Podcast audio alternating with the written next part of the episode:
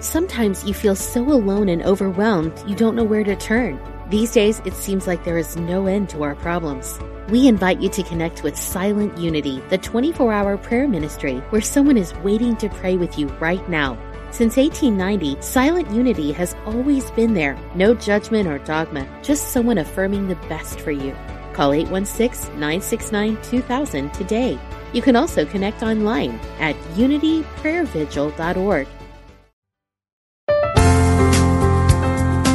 Exploring our oneness with Spirit and each other. Unity Online Radio.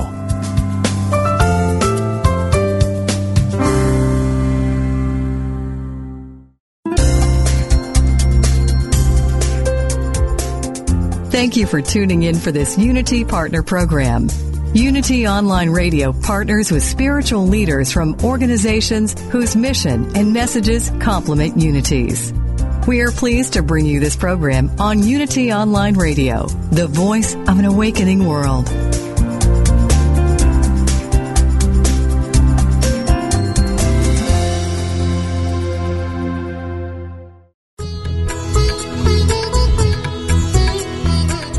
Welcome to the Yoga Hour, Living the Eternal Way, offering insights and practices for spiritually conscious living today with Yogacharya Ellen Grace O'Brien from the Center for Spiritual Enlightenment in San Jose, California.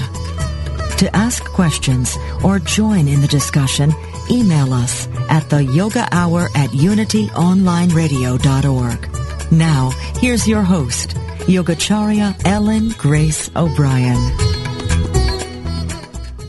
Good morning and welcome to the Yoga Hour a time to open our hearts and minds to the infinite. I'm Dr. Laurel Trujillo, sitting in for Yogacharya Ellen Grace O'Brien while she's traveling. Today I'll be sharing some insights and time-tested practices from the ancient system of Kriya Yoga.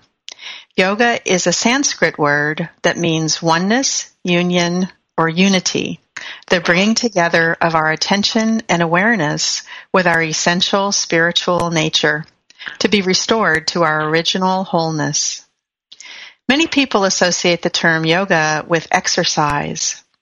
Kriya Yoga is a wider system including philosophy and practice for spiritually conscious, fulfilled living in today's world.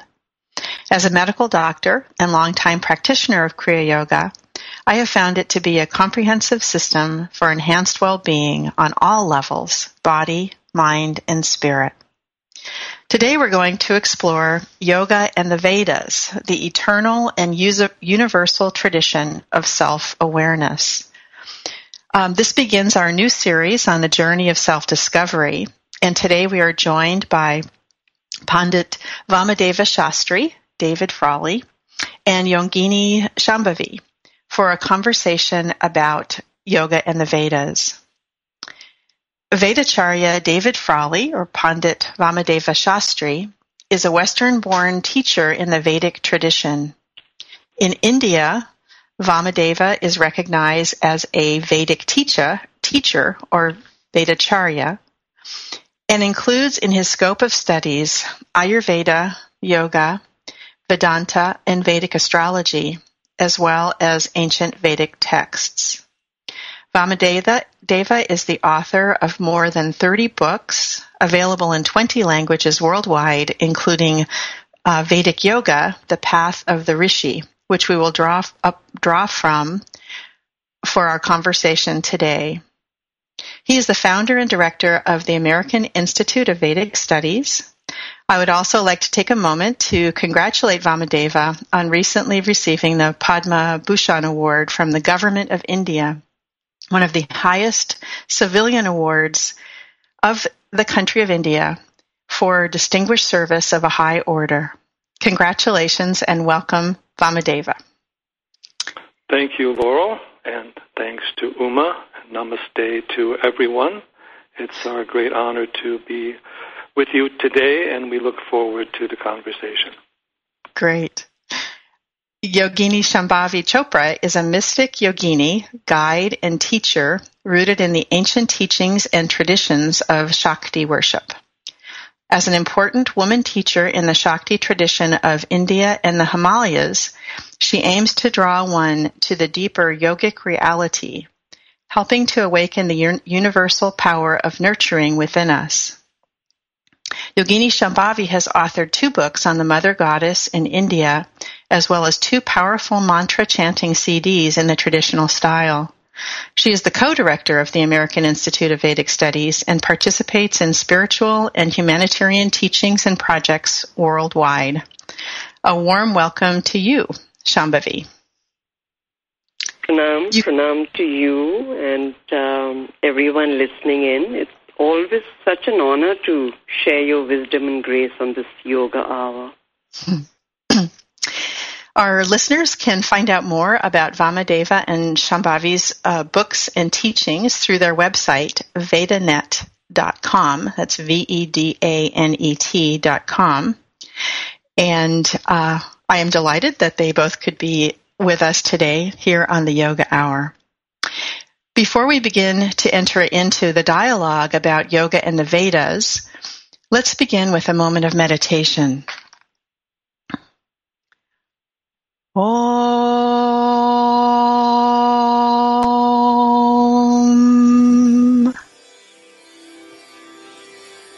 Let's open our hearts and our minds to divine omnipresence. One reality called by many names is the support and substance of all that is.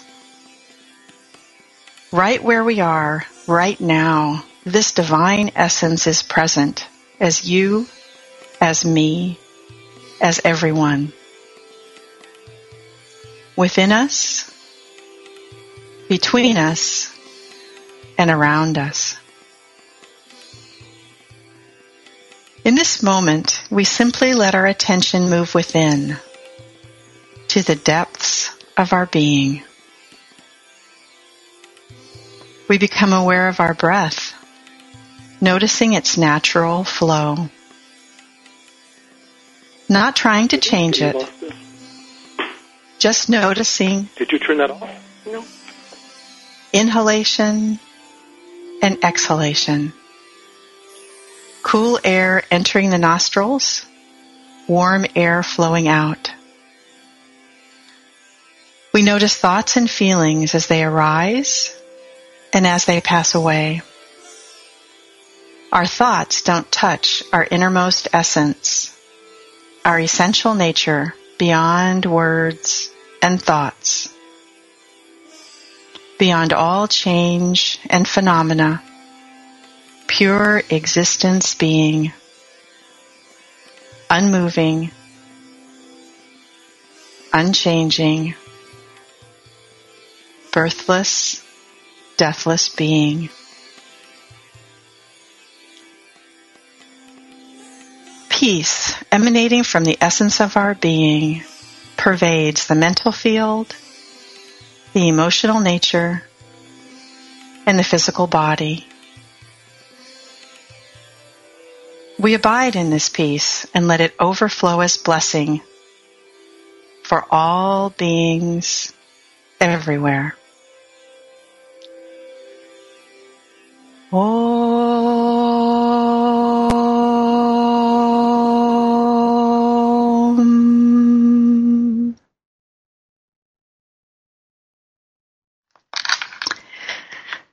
Today, as I mentioned, we're launching a new series on the journey of self-discovery, which is at the very heart of the yoga tradition.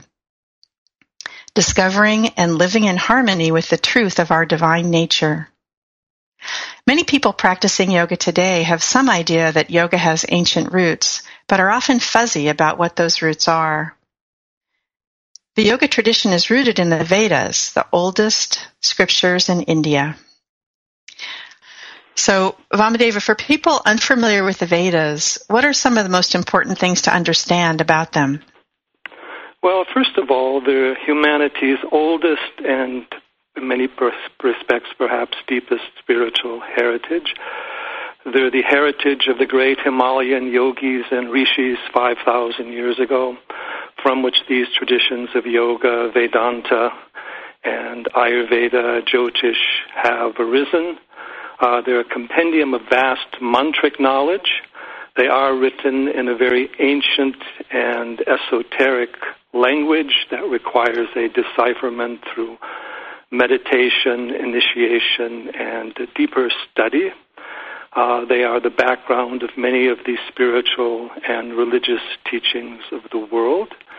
And they are now coming back to us with new modern Vedic teachers being brought in through the Vedic sciences and being shared through new versions of the Vedas. And that is part of our work to bring this Vedic knowledge back to everyone. And we've been involved in that process both in India and throughout the West and throughout the world.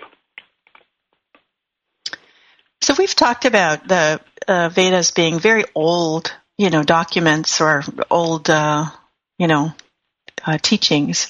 So how old how far back do they go? Well, they're considered to be part of an eternal uh, tradition, and the existing Vedic text we have, which may be as old as 25, as old as 5,000 years, are said to be actually the 28th compilation. So they're also looking back to many ancient teachings. And in the Vedic tradition, we recognize that prior to our current civilization, there were earlier cultures and civilizations going back for quite a long time. Science knows the current humanity is around 200,000 years old. And so there may have been earlier civilizations before us. That is what the Vedas hold. But in any case, the Vedas are quite old and their truth rests upon their eternal connections. So we're talking about yoga and its relationship with the Vedas. So how do you understand the meaning of the term yoga? Well, yoga essentially means the practice of the higher knowledge, and Veda as is the wisdom or the higher knowledge. So Veda and yoga go together. Yoga is a practice of Veda. Yoga is a practice of the higher knowledge, of unity, uh, self-realization, God-realization, which the Vedas teach. And yoga shows us the practices, uh, the uh, pranayama, mantra, meditation, not just asana.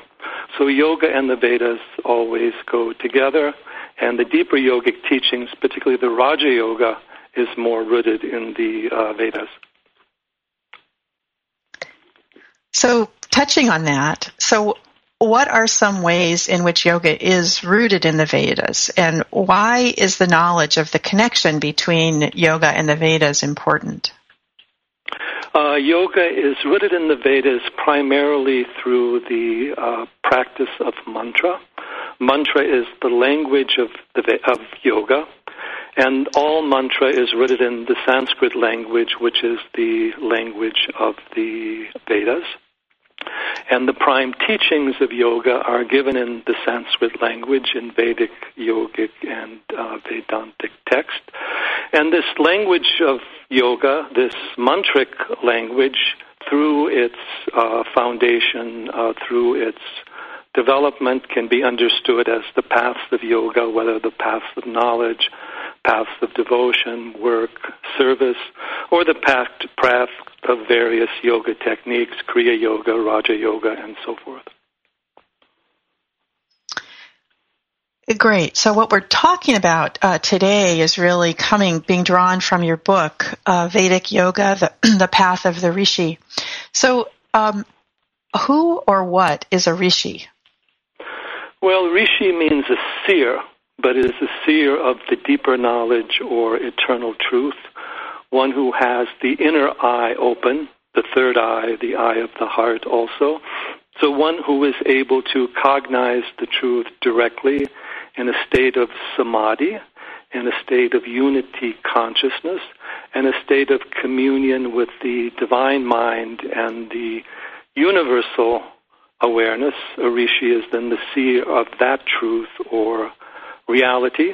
The rishi is a great Raj yogi, and the rishi is one who also understands the essence of culture, uh, which is not simply the outer culture, but the inner culture of Dharma, self-realization, and also the creative expression of that through all aspects of human culture, arts, and sciences, rishi is one who can envision world culture and can aid in the development and the evolution of humanity through world civilization.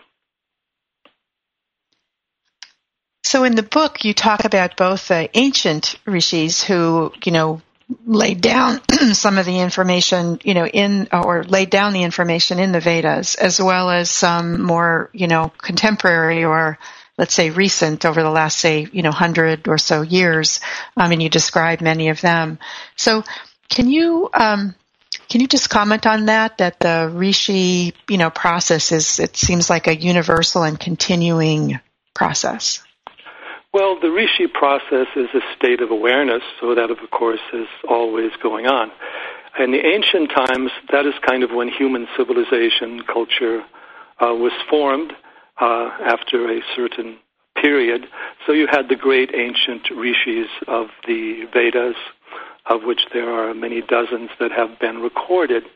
Then over time, it was often said that great teachers were also rishis or like rishis. And in modern times, there are still these great teachers, and many of them also go back to the Vedas and teach the Vedic teachings, or they renovate or modernize that or make that accessible to us in the world today. So there are still great rishis today, and the rishi consciousness, the rishi loka, the great yogis are always accessible to us at a deeper level of awareness. So I, I, enjoyed reading about some of the more contemporary uh, rishis, as I mentioned. You know, not not necessarily those alive today, but over the more recent, you know, 150 or so years. So can you um, can you talk about you know one of them just for the listeners to get a just a little flavor of of uh, some of what you found in your research on the Vedas? Well, I would think the most commonly known one in the West is uh, Sri Aurobindo because he wrote in English and he wrote a vast compendium of his integral yoga.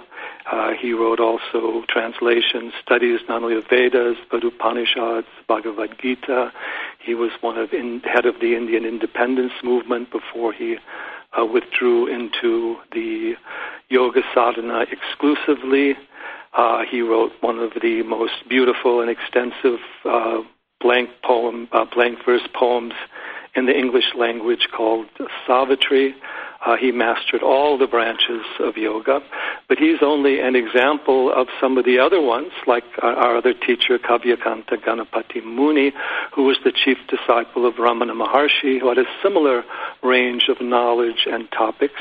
But because he wrote in a Sanskrit uh, idiom, not in English, his work is not known uh, in the West, although it is also extremely powerful and relevant. Well, that was one aspect of the book that I enjoyed was reading about some of the, you know, Vedic uh, scholars and rishis that you draw on, and I really appreciated the fact that you also included the pictures of them so that we can get a, you know, get a sense of, of uh, at least some of what they look like. Um, so uh, it's time to move to our first break. Uh, you're listening to the Yoga Hour with guests Pandit Vamadeva Shastri and Yogini Shambhavi. You can learn more about their books and teachings at their website, vedanet.com. I'm Dr. Laurel Trujillo, sitting in for Yogacharya O'Brien and discussing yoga and the Vedas. Please stay with us. We'll be right back.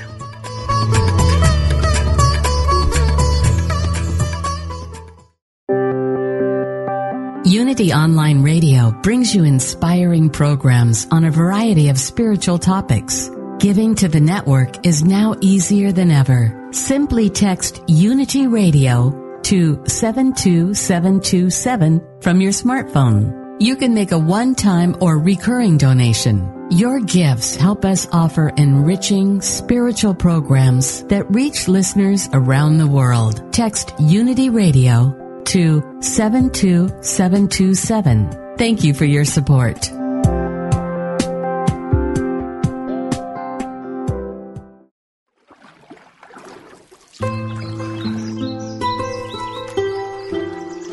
At the base of all life is the infinite wellspring of Source, and each of us has a unique way of expressing that Source as an individualized soul.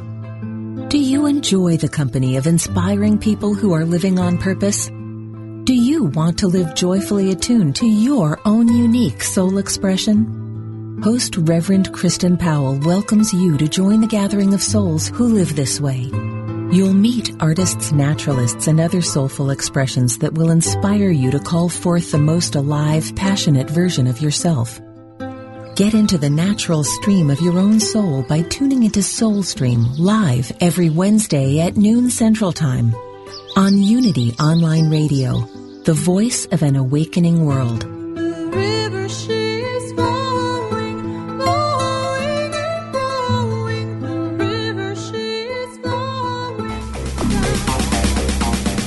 At Metaphysical Romp 2, we demystify metaphysics to help you live life at a deeper level. One of our key principles is the recognition that you always have the power to choose how you respond to any situation. Instead of asking, why did this happen to me? A better practice, which aligns with the metaphysical principles we share, is to ask yourself the question, how can I use this for good? We promise you'll experience a transformation in thinking that will reap huge dividends as you master the art of living metaphysically. For new perspective and spiritual insight, listen to Metaphysical Romp 2 with co-hosts Reverend Paul Hasselbeck, Reverend Bill Holton, and Reverend Cher Holton. Tuesdays at 2 p.m. Central Time, here on Unity Online Radio.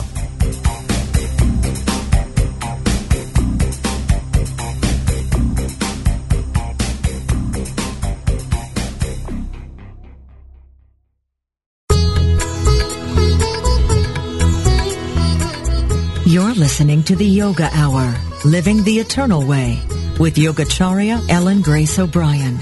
We now return to the Yoga Hour. Welcome back to the Yoga Hour. I'm Dr. Laurel Trujillo, sitting in for the Yoga Hour's regular host, Yogacharya O'Brien. I'm joined today by Pandit Vamadeva Shastri and Yogini Shambhavi.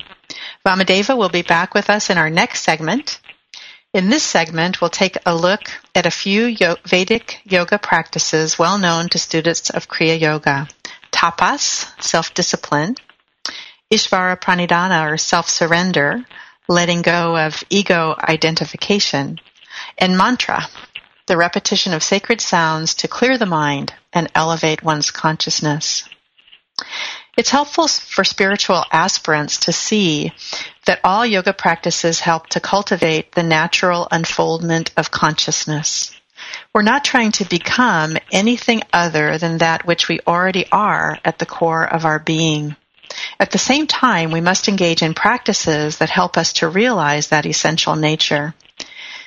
So, Shambhavi, how do you understand the nature of the yoga practice of tapas? generally translated as self-discipline. I think you've already uh, explained it very gently, but tapas is uh, emerging our inner fire or agni with the cosmic fire. So tapasviddhi is the sadhana of inner discipline, sacred practices through which we harmonize our inner and outer being. So the perfection of tapas is truly uh, born of surrender or Ishvara Pranidhana. So surrender is uh, to concede, a yielding, um, relinquishing, you know, reconciliation of the deeper self, uh, an unfolding of uh, our deeper soul stirrings. So tapas is the sacred offering of oneself into the cosmic fire. And tapas shakti bestows upon the seeker an inner heat and light which stirs or awakens very gently the Kundalini Shakti. Mm. Uh, that description was just so beautiful.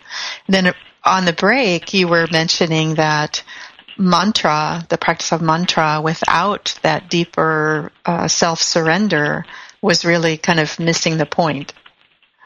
Mm-hmm. I think Ishvara Pranidhana for every uh, sadhak or spiritual seeker is very important to understand and um, cultivate because Ishvara Pranidhana is really the art of pure surrender, the spiritual art. So, on a personal level, as a sadhika steeped in Devi practices, uh, it has been more a surrender to Bhudevi or Mother Earth or um, Mother Nature, the Shakti creative principle. So Ishvara Pranidhana is truly about the divine feminine as the mother, which is a more nurturing, creative, and healing force.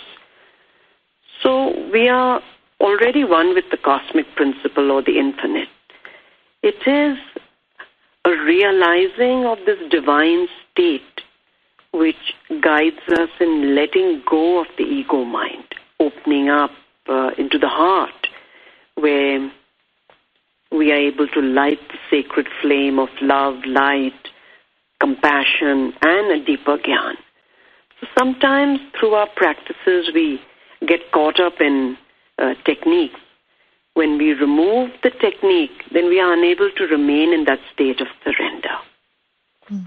So Ishvara Pranidhana can only be understood through Svadhyaya, meaning one's own higher self. You know, so uh, and um, it's important to understand that the keys are meditating, contemplating, musing, envisioning, or even reflecting one's deeper self.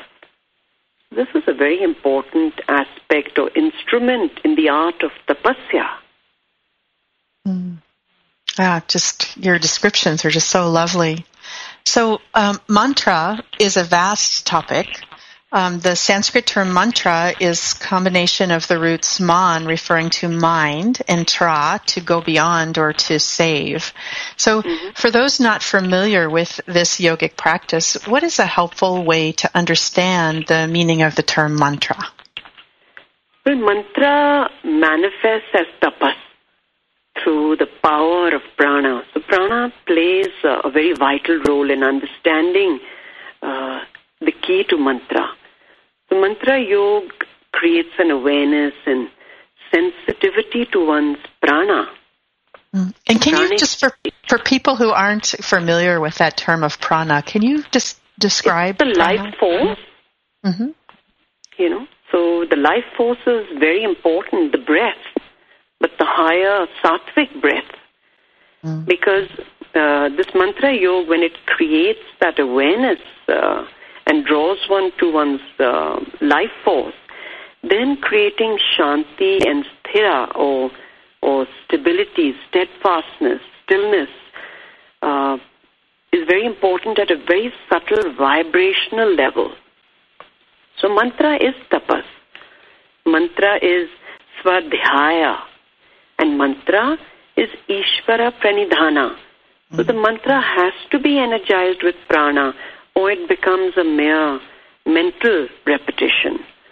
So the mantra tapas has the power of the life force of breath and attention when it is focused inwards to develop higher energies and insights, then it manifests as shanti or stillness, sthira.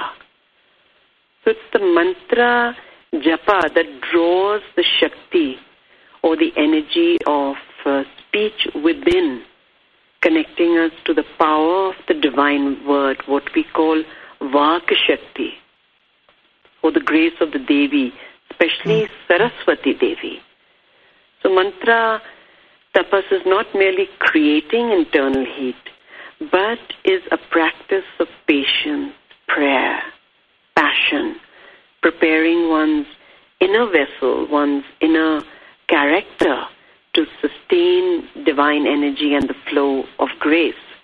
So it's the mantra that allows us to detach ourselves from the outer world and its disturbances or even distractions, helping us to turn our minds within, allowing us to remove uh, negative traits, habits, addictions, and inertia from our emotions. So when we bring consciousness to anything, we are directing pure energy into it, which has the nature of Agni. So the mantra nurtures this Agni or fire principle. Mm. I, that was just a really beautiful, beautiful. I didn't want to interrupt anything you were saying because I was enjoying it so much. So let's look at mantra in the context of the Gayatri mantra from the Rig Veda. Many yoga students have heard of the Gayatri mantra, but may not know much about its deep meaning and how to approach uh, chanting the Gayatri mantra. So, um, what are some important things to understand about the Gayatri mantra? Well, traditional uh, Vedic approaches to mantra really require ritualistic purification of the body, mind, senses, and prana, as well as creating a sacred time and space. And here the guidance of a guru or a teacher who is steeped in the sadhana of ancient practices and gyan really helps with the practice of understanding um, the nuances of any powerful mantra. So, um, the Gayatri mantra is a mantra of uh, the highest form of tapas, seeking the highest purification of the ego, self transcendence, and transformation. So the Gayatri Mantra represents light and heat, and Vishwamitra represents the power of the will, Agni of fire. So Vishwamitra is the Rishi of tapas. As uh, Vamadeva always says, he is the great warrior on the spiritual search. So this um, is not a mantra you play with or use lightly. It has to be done with great reverence and respect and purity. In fact, it is one of the 10,000 Vedic mantras. That the Gayatri mantra must be practiced with a lot of integrity, purity, because it is also a heat generating mantra. And this is why, in many ways, uh, women are cautioned not to do too many repetitions because um, the Gayatri mantra is a mantra for entering the higher lokas, removing us from our material world of Maya to higher spiritual planes. In fact, in some ways, uh, it is um, entering the worlds of celestial light.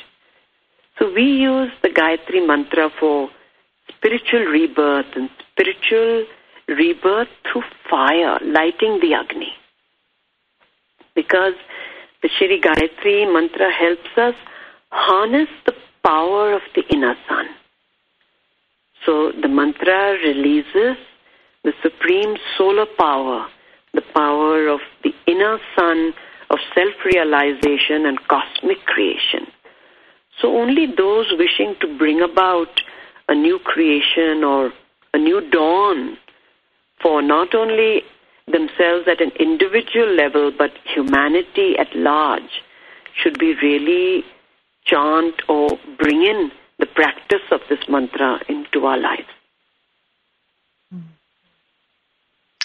So you've talked about how important it is to approach the Gayatri mantra with uh, reverence and uh, to take it seriously.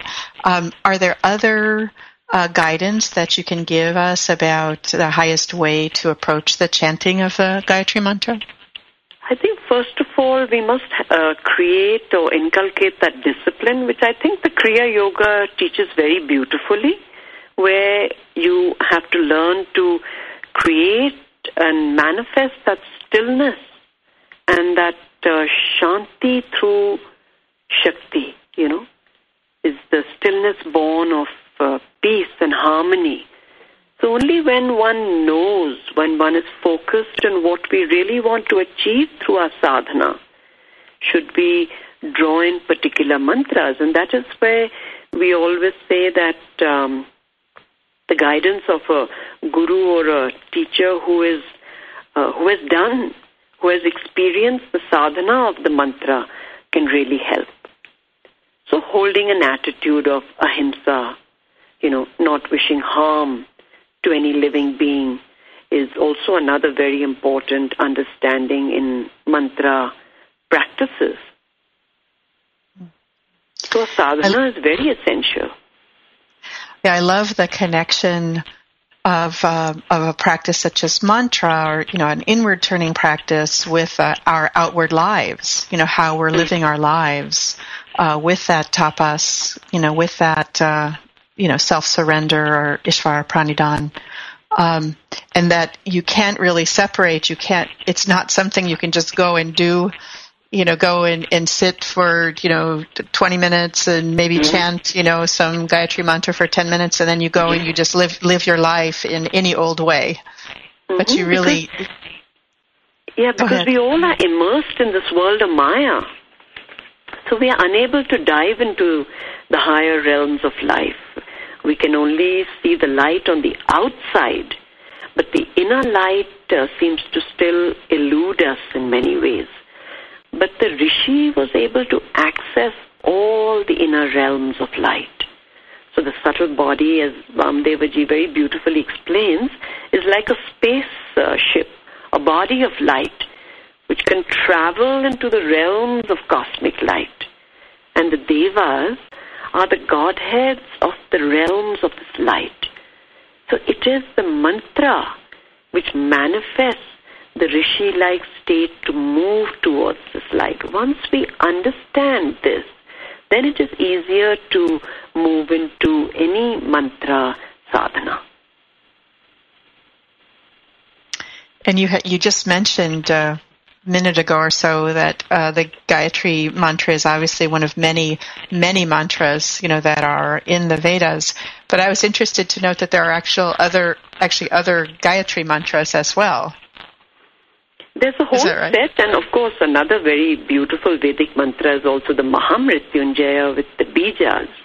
So there are several, but as you have also said, that one first has to understand the principles which uh, are very important to draw one into, uh, you know, asadhana, which is tapas, uh, Ishvara, pranidhana, svadhyaya, you know, all these things are very important to understand to uh, formalize our sadhana or practice.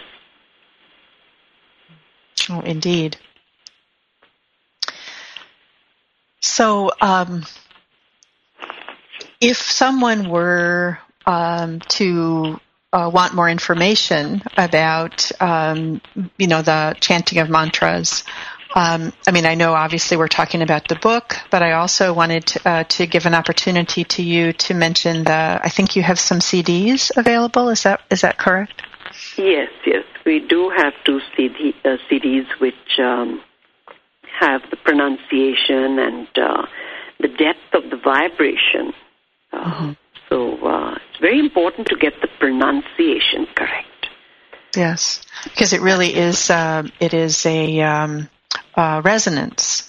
Um, oh, yes. And and the fact that it's in Sanskrit also, um, maybe you could talk about that a little bit. Um, the fact that it's in Sanskrit, that these mantras obviously they're translated also into English so people can understand what they're chanting, but Sanskrit as a vibrational language uh, actually has, you know, has a lot of uh, benefits.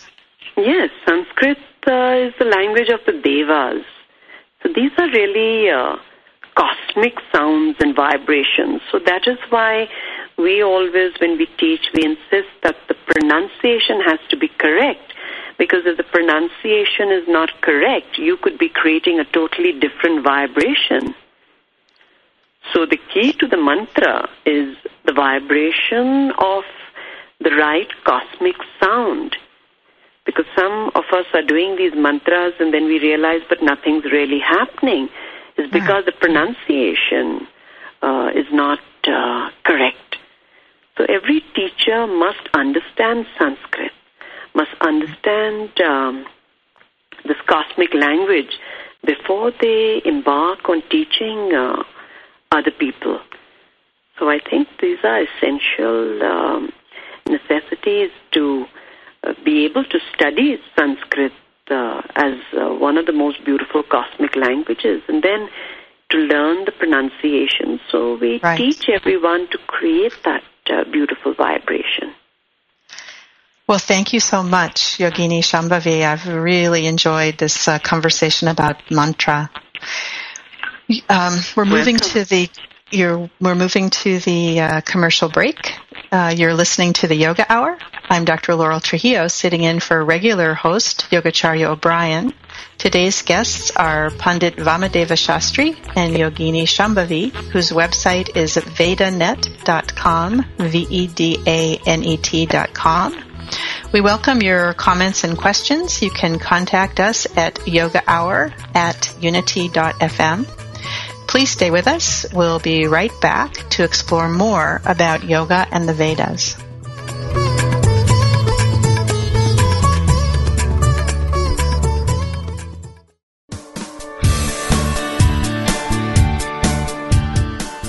You know the saying, a good deed is its own reward? Well, moving toward a plant-based diet and vegan lifestyle is one kind and compassionate act that isn't just its own reward. It will also reward you with vibrant health, boundless energy, and easy way to keep your weight where you want it. And according to yogis and Unity's co-founder Charles Fillmore, even give a boost to your spiritual life. On Main Street Vegan, the radio program named for the popular book, Victoria Moran will make your move in a vegan direction easy, fun, affordable, and delicious with enticing topics and entertaining guests every Wednesday at 2 p.m. Central Time, only on Unity Online Radio, the voice of an awakening world.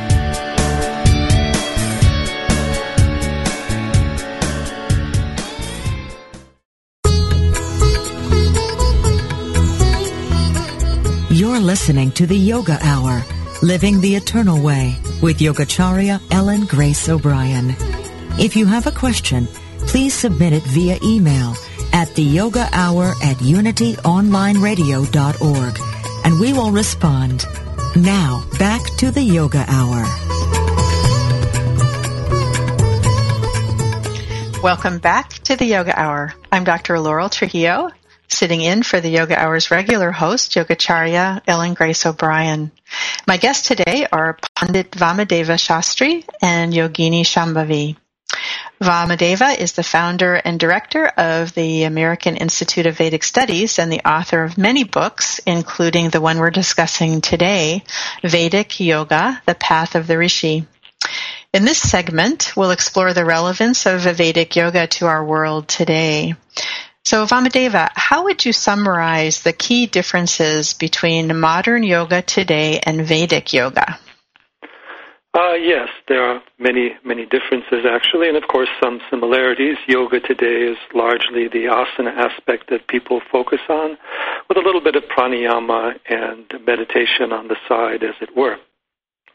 And that's more the outer aspect of yoga that sometimes people today call hatha yoga, although traditional hatha yoga is more than that. And the Vedic yoga is more specifically the Raja yoga that emphasizes the pranayama mantra meditation.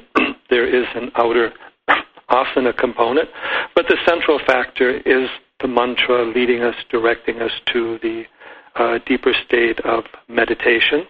So the Vedic yoga is an integral yoga that includes the yogas of knowledge, the yoga of devotion, a yoga of work and service, use of techniques, and also use of the willpower and direct meditation. It is also a yoga tradition that is connected to the other Vedic sciences like Ayurvedic medicine, the Vedic astrology, the Vastu Shastra, and that is uh, rooted in a uh, view of yoga as a way of connecting to our complete human and spiritual potential and to the universe as a whole, as embracing all true culture, and also as taking us beyond our human limitations to our deeper cosmic and eternal nature. So it's very much like the Raja Yoga of Patanjali, but even expanded beyond that somewhat into all these other uh, Vedic disciplines. Right, and at the break, um, we were just uh, chatting a little bit about um, the importance of, you know, not just, you know, the, the practices that you point to, but also of living, you know, living yoga, of uh, living from that real, realization that we are all one, that there is this, you know, one, you know, uh, unifying, you know, presence, um, and the importance of the yamas and niyamas in in um, um, you know, in bringing that to your practice as well. yes, that's very important. You discussed tapas, svadhyaya, ishvara, pranidhana, which are part of this uh, process, and then the essence of a yogic or a Vedic life. Uh, we need to bring the yoga into how we move, how we think, how we breathe, and we need to unify our faculties, unitary prana, unitary mind, the unity of the eye or the third eye. Uh, it is a whole uh, movement in life, life leading to transcendence of into the immortal or the eternal life, and is a life in harmony with nature, uh, which is not simply the outer nature that we look at in a scientific or ecological way today, but the inner nature in which we hold the entire universe within our own minds and hearts, and in which all the worlds, all the lokas, all the planets, stars, mountain, sky, waters are part of us and exist and live and move through us. Yes, I thought your book was so lovely in that regard, where it was really drawing the deeper meaning, you know, from the from the Vedas um, that sometimes in the past translations have really focused on the more superficial or you know topical you know meanings about you know the sun and the moon and you know almost just like a you know a, a simplification of it just to outer you know phenomenon.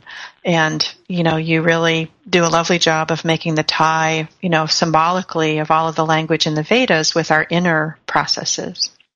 Yes, in fact, it's important to understand the existing translations we have of the Vedas are really not very good or very deep because they largely reflect the outer mind. Vedas say they have seven levels of meaning, uh, sometimes put into four different uh, areas, uh, so that uh, only if we understand these deeper levels of mantric meaning can we really appreciate the uh, Vedas.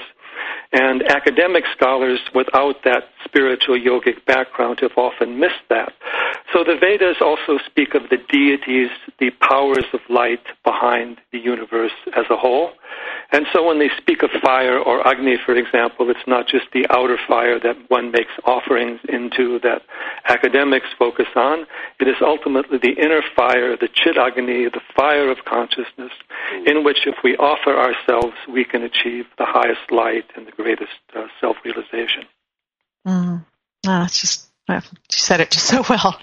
Mm. Um, so when we, when we do, um, look at, um, you know the planet today and obviously there are you know ecological issues that we're facing so is there a tie-in between you know the the Vedic yoga and some contribution to maybe how we are holding uh, taking care of the earth today? Absolutely. In fact, first we must understand the earth is our mother, and the earth is a deity or divine presence that we need to treat and honor in a sacred manner. And the earth is also carries the divine light or Agni. There is the fire at the core of the earth, and there is the life fire that manifests through uh, living uh, creatures. And the Vedas teach us how to communicate with, make offerings to, uh, the earth and the inner fire, the fire within the earth, so that we can have a living relationship to these divine powers of nature, so that we can share with them, uh, we can honor them, we can receive their blessings and their guidance, and we can link, link back to the entire universe as the single organism, but starting with the earth but this does mean recognizing the divine presence within the earth, not just simply treating it as a material formation or as uh, some form of uh, ecological structure. So we've been talking a lot about the, you know, the Vedas, um, and the we mentioned earlier on in the first segment, you know, how this, you know, rishi tradition is obviously because it's in consciousness, it's something that is, you know, happening today. What signs do you see that the wisdom of the ancient Vedas is emerging today? Oh, I think we see this worldwide in the new interest in yoga, the new interest in natural healing, the new interest in ecology, the growing respect for native traditions, uh, the growing uh, honoring of the, all the different cultures of the world, recognizing a universal tradition of mysticism, of spirituality and self-realization, the growing expanse of the Vedic sciences, including the Vedanta, the Ayurveda, uh, the uh, Jyotish, and the greater seeking for light in many people. At the same time, when the light comes in, there's often a greater darkness or shadow, and we also see this kind of conflict or polarization uh, going on. But I think that's a sign that this deeper light is emerging. You can give it another name if you wish, but the Vedas do carry much of that spiritual light tradition of humanity for us today. Mm. So, although some people may think of the Vedas or yoga as based on particular texts, in, in what ways are the Vedas and yoga alive and active in our world beyond the scope of any text? Well, even the texts say that the Vedas are infinite and uh, yoga is connected, or the Adi Guru is Ishwara, reflecting the divine reality or the divine presence within ourselves. Yoga and the Vedas are rooted in the inner self, the antaryami, the antaratma, our eternal and universal nature. So the texts are important. They are study guides to help us move into that deeper reality, but they are not a substitute for it. They are a way of connecting us to the yoga practices, the contemplation, the meditation, the moving within and the discovering of the world of nature and the entire universe as part of our own greater being. So, in that respect, the way of wisdom through the Vedas pervades all of life.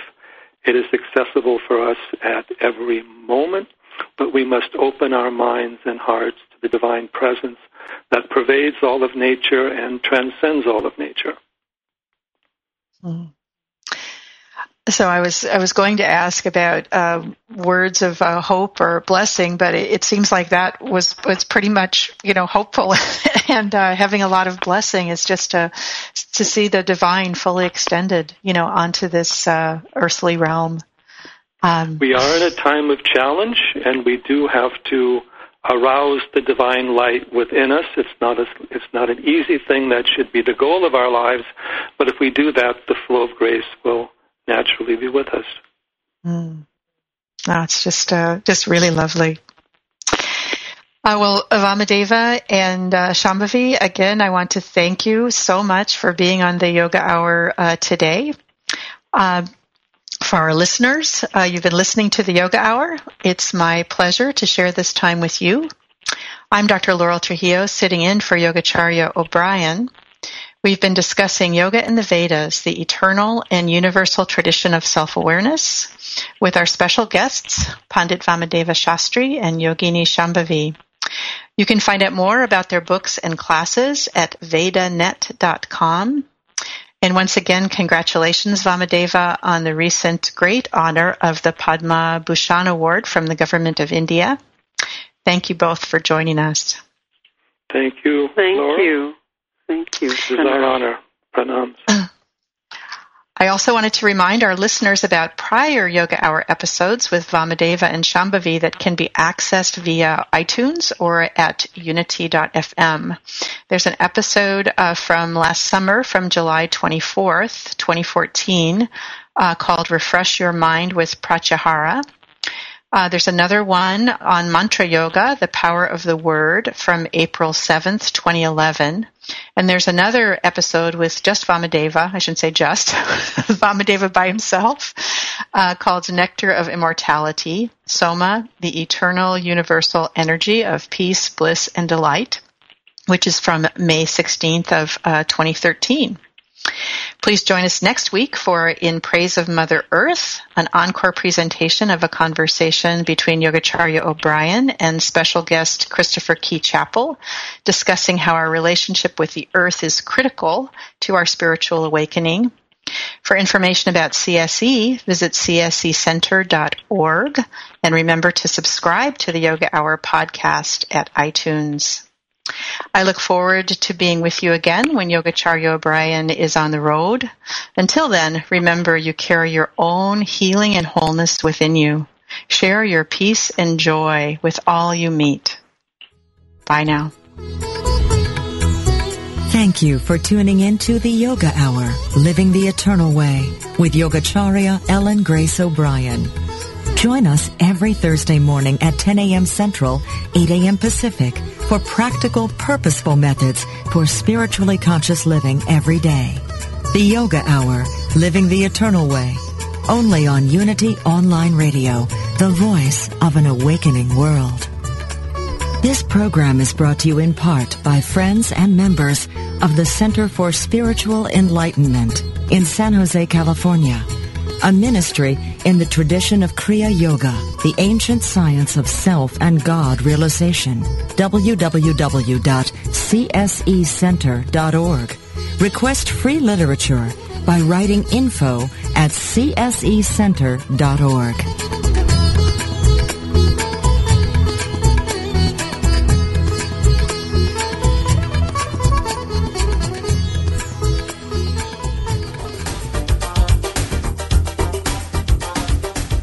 You've seen reality TV. Well, now get ready for reality radio. It's raw, unpredictable, and completely unscripted. Healing Your Life with Dr. Chris Michaels follows the lives of four people each season as they face their fears and overcome challenges. Listen in weekly and follow along as they take each faithful step on their journey. Learn what it takes to really heal your life. Dr. Chris Michaels shows you how to expect specific and measurable results from prayer. He says we must place a demand upon consciousness. We don't hope to get what we pray for. We expect it. As a 25-year veteran in the New Thought movement, Dr. Chris has helped thousands of people find their way to success and healing. His faith is unshakable, and his commitment to helping others heal through the power of prayer is extraordinary. Don't miss Reality Radio, Healing Your Life with Dr. Chris Michaels. Live Mondays at 11 a.m. Central Time on Unity Online Radio.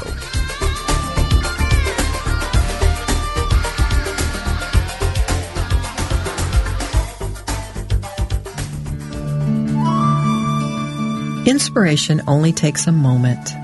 Reverend Dr. Thomas Shepherd shares this from his book, Good Questions.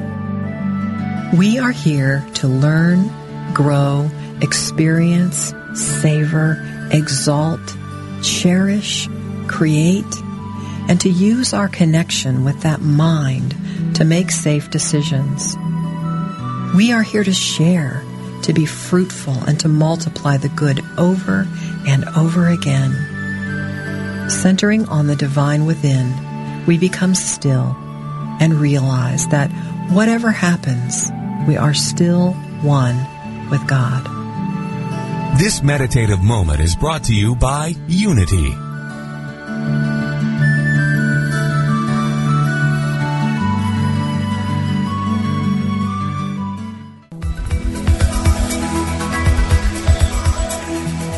Is there a difference between the spiritual teachings you know and how you live your life? Does your day-to-day experience reflect what you truly value? Are you ready to receive your life and live the gift that you are? Join Janice Campbell, licensed Unity teacher, author, and coach each week as she shares inspiration and tools to help you identify and dissolve the limiting beliefs that prevent you from living the fullest expression of what you are. Talk with Janice live every Thursday at 9 a.m. Pacific, 11 a.m. Central on Receive Your Life, only on Unity Online Radio, the voice of an awakening world.